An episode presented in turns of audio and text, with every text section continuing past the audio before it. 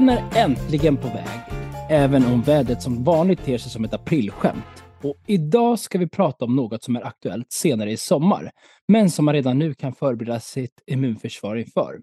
Dagens tema är nämligen det fästingburna viruset TBE. För som ni säkert vet så finns det ett vaccin mot TBE. Vi kommer strax att prata om det, men först tänkte jag att i sedvanlig ordning gå laget runt och kolla läget. Hur mår du Matta? Ja, men tacka som fråga. Jag mår fint och jag tycker verkligen att det här eh, avsnittet kommer så himla lämpligt. För i vår familj så har vi alla vaccinerat oss mot TB, förutom lillskrutten då som inte har åldern inne. Och häromdagen så fick mitt man ett sms om att det var dags för påfyllningsdos för vår son. Ja, men det är ju så himla smidigt med sms-påminnelse så man slipper ha koll på allting som livet har med sig. Verkligen. Och jag minns nämligen när vi själva var yngre och man gick runt med dessa vaccinationskort. Och de fick man ju absolut inte tacka, tappa bort. För de var ju, det var ju så krångligt att ta fram all data om man nu behövde det. Så därför tycker jag, jag håller med dig, det är så himla smidigt att allt är digitalt nu. Ja, men precis. Ja, och, jag är ju egentligen ganska analog av mig. Men just detta gillar jag starkt. För hur ska man annars ha koll på hela familjens vaccinationer och påfyllningsdoser hit och dit? Eller hur? Jag tycker också det är så smidigt. Och vi har ju faktiskt också vaccinerat våran tvååring, men våran lilla skrutt har inte heller tiden inne än. Men vi kommer lite mer till det senare. Annars här fortsätter sjukstugan i daglig ordning. Vår lilla tvååring har nu fått scharlakansfeber och det går förkylningar, så det, det bara fortsätter den här våren. Men, men jag ska inte använda den här podden som ett forum för att prata om, om det. Så vi går vidare till Mia istället. Hur mår du? Jag mår bra Mattias och jag tänker att eh, vi kanske inte kan använda dig och dina barn som forum, men vi kan ju använda deras tillstånd som eh, forum till våra kommande avsnitt. Ja, faktiskt. Jag, jag har tagit lite bilder nu på scharlakanfeber och, och det är faktiskt väldigt bra att utgå från de bilderna så vi kan visa våra lyssnare hur det ser ut och hur det ter sig. Ja, du, eh, du och din familj går igenom hela läkar, eh, den, läkarprogrammets eh, pediatrik, tänker jag. Precis, det är lika bra att få en liksom privat erfarenhet också. Men berätta lite mer om Sydafrika nu. Ja, nej men så här. Jag eh, har ju precis gått på semester efter två månaders randning här. Jag gjorde ju en månad på infektionsavdelningen här på Tigerberg Hospital i Kapstaden och sen gjorde jag en månad på barnonkologen. Och nu är det klart och jag går på semester. Och här i Sydafrika, till skillnad från Sverige, så blir dagarna faktiskt bara kortare och kortare för här börjar det bli höst. Och man känner faktiskt att det blir svalare i luften. Det har gått från runt 30 grader till cirka men, någonstans mellan 20 och 25 som max skulle jag säga. Men, Uff, eh, alltså. ja, ja, men det är jättetufft med 20 grader och sol alltså. Ja, tuff höst hör jag. Ja, jag fortsätter verkligen så här, rub it in your face. Men eh, om två dagar så åker jag och min fästman till Mauritius. Så vi fortsätter så här, rub it in your face. Och ja. Eh, ja, men det ska bli jätteskönt. Men du, du är mer än värd efter de här två månaders randning som jag förstår också varit väldigt tufft och inte bara en dans på rosor. Ja, verkligen. Men nu tänker jag att vi går direkt över på avsnittet och eh, berättar lite mer om TBE. Så varmt välkomna!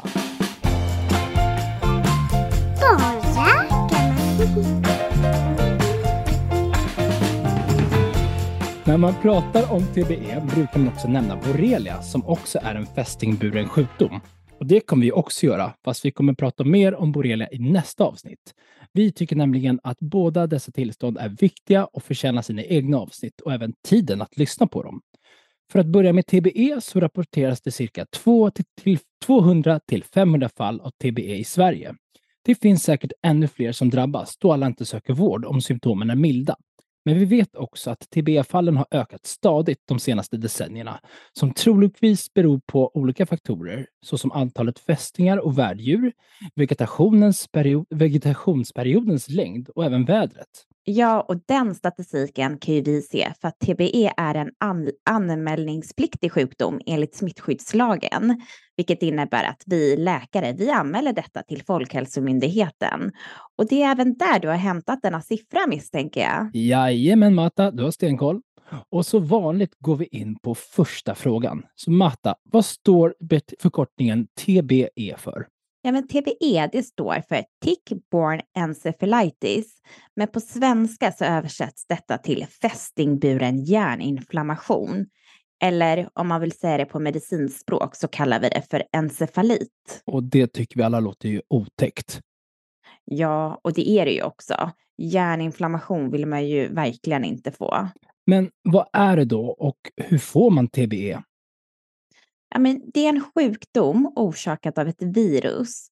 Och det här viruset det finns hos fästingar som överför smittan vidare via fästingbett. Och får jag slänga in eh, lite extra fakta också? Ja, självklart.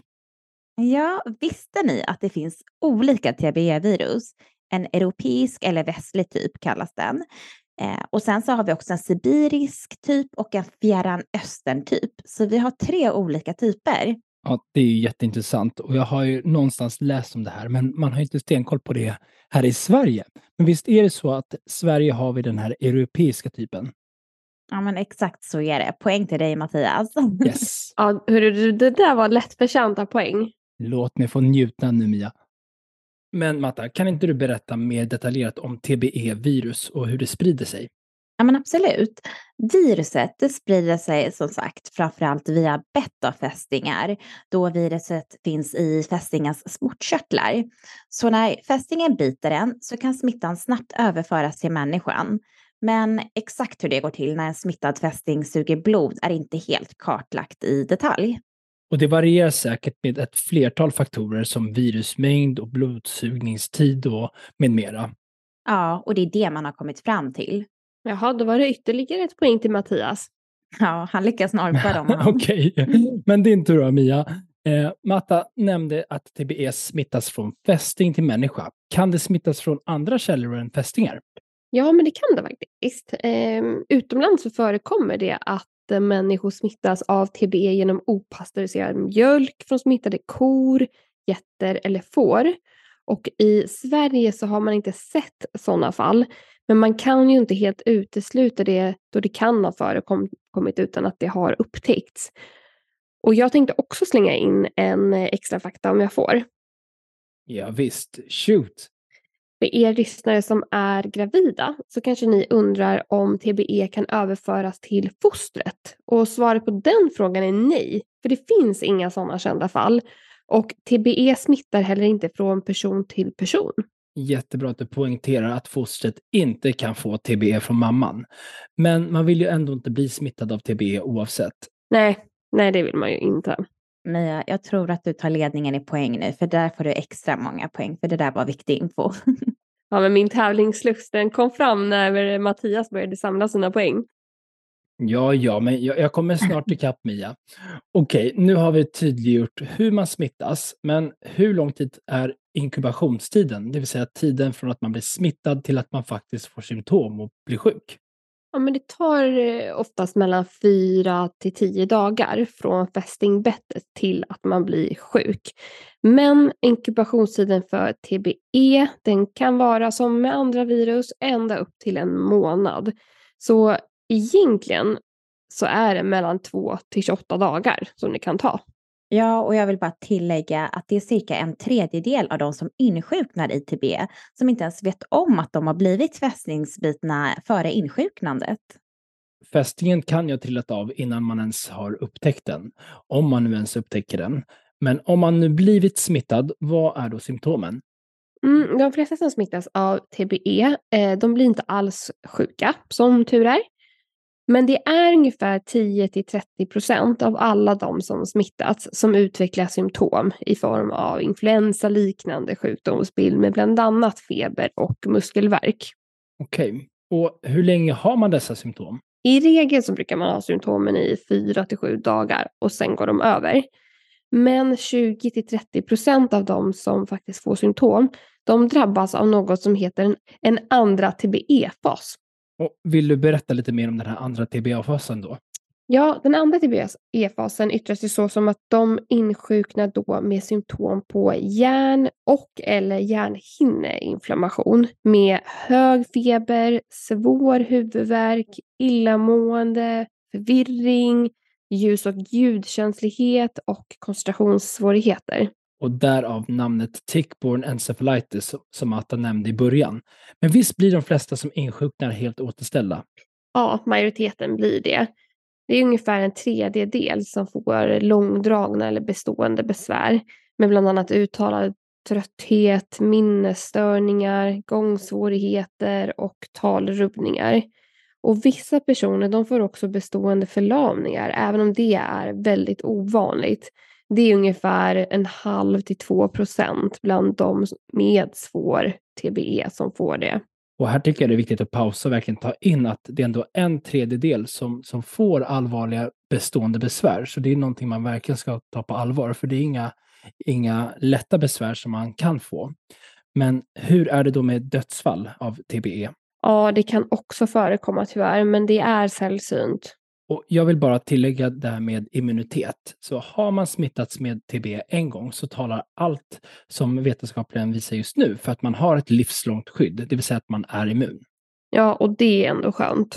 Men är då symptomen likartade oavsett om man är barn eller vuxen när man smittas och blir sjuk? Och då är det så att hos förskolebarn så ger den akuta TBE-sjukdomen oftast lätta symptom och det är sällan de behöver intensivvårdsbehandling för sin TBE. Bara för att nämna symptomen igen så är det influensaliknande symptombild med feber och muskelvärk.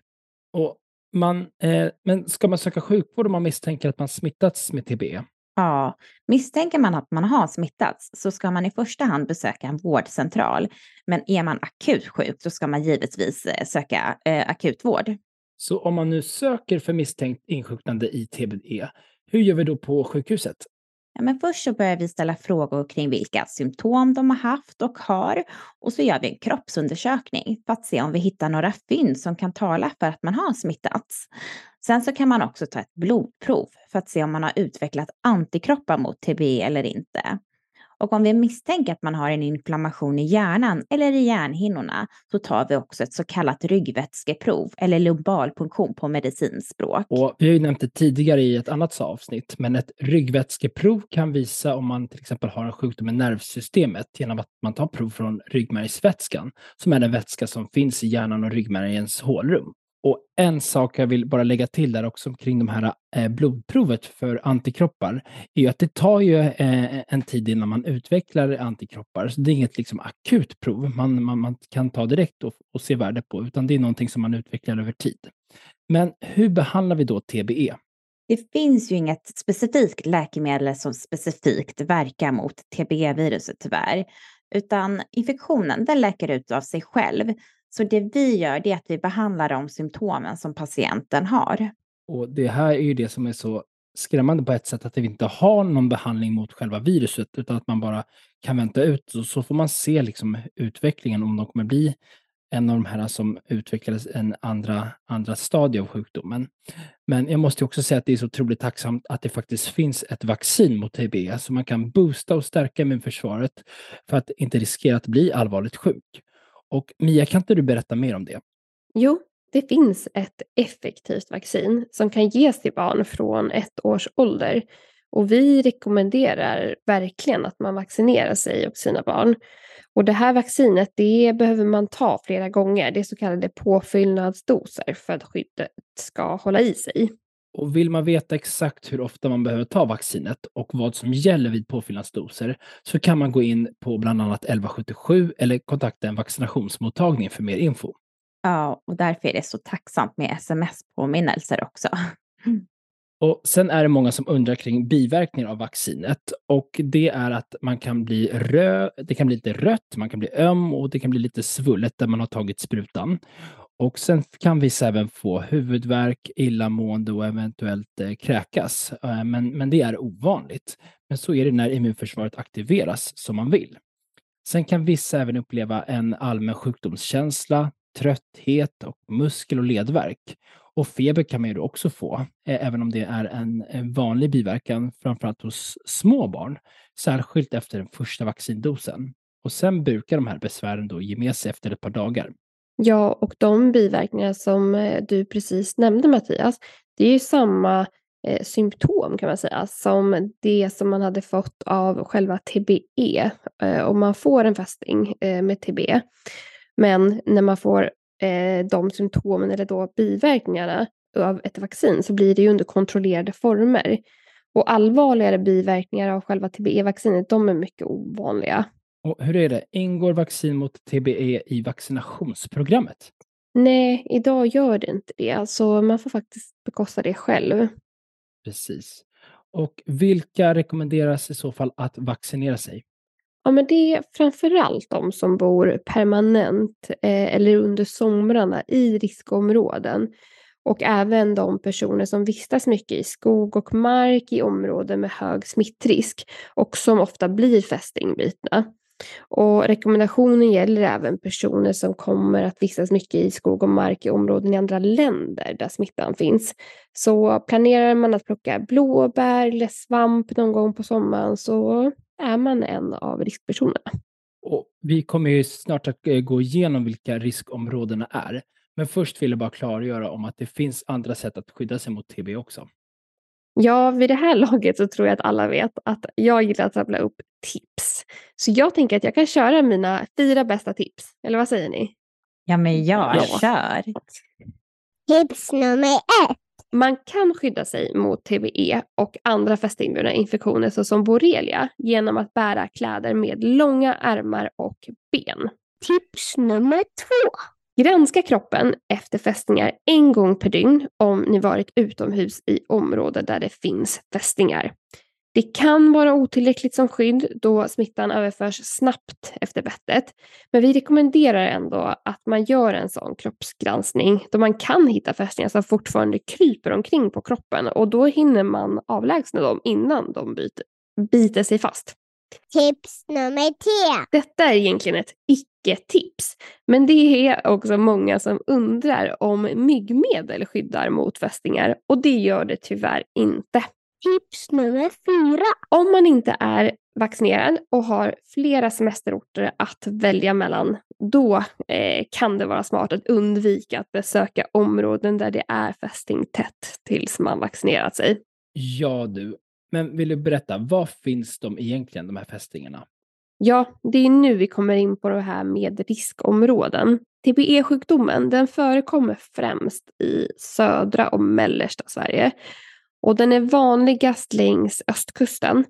Och minst tre fjärdedelar av alla rapporterade TBE-fall brukar smittas inom Uppland och Södermanlands skärgårdar samt omkring Mälaren.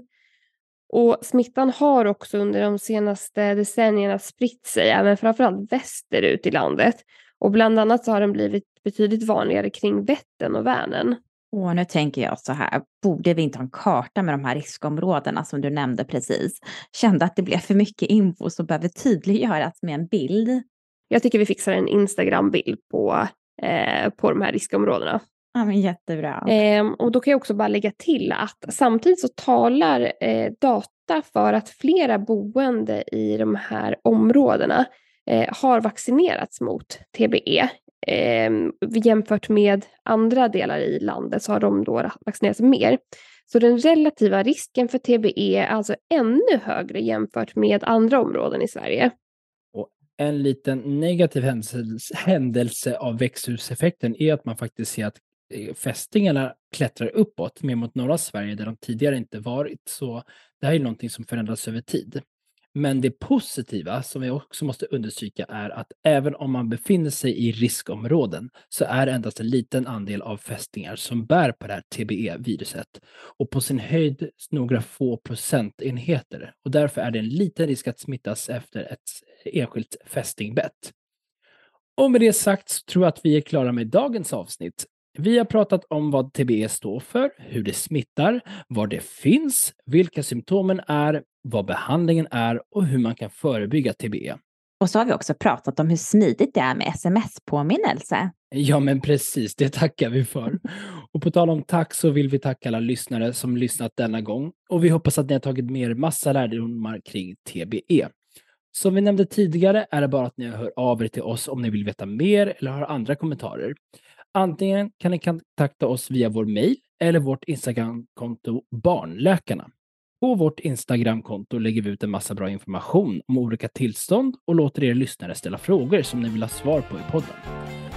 Tack igen så hörs vi igen om två veckor. Hej då! Hej då! Hej då.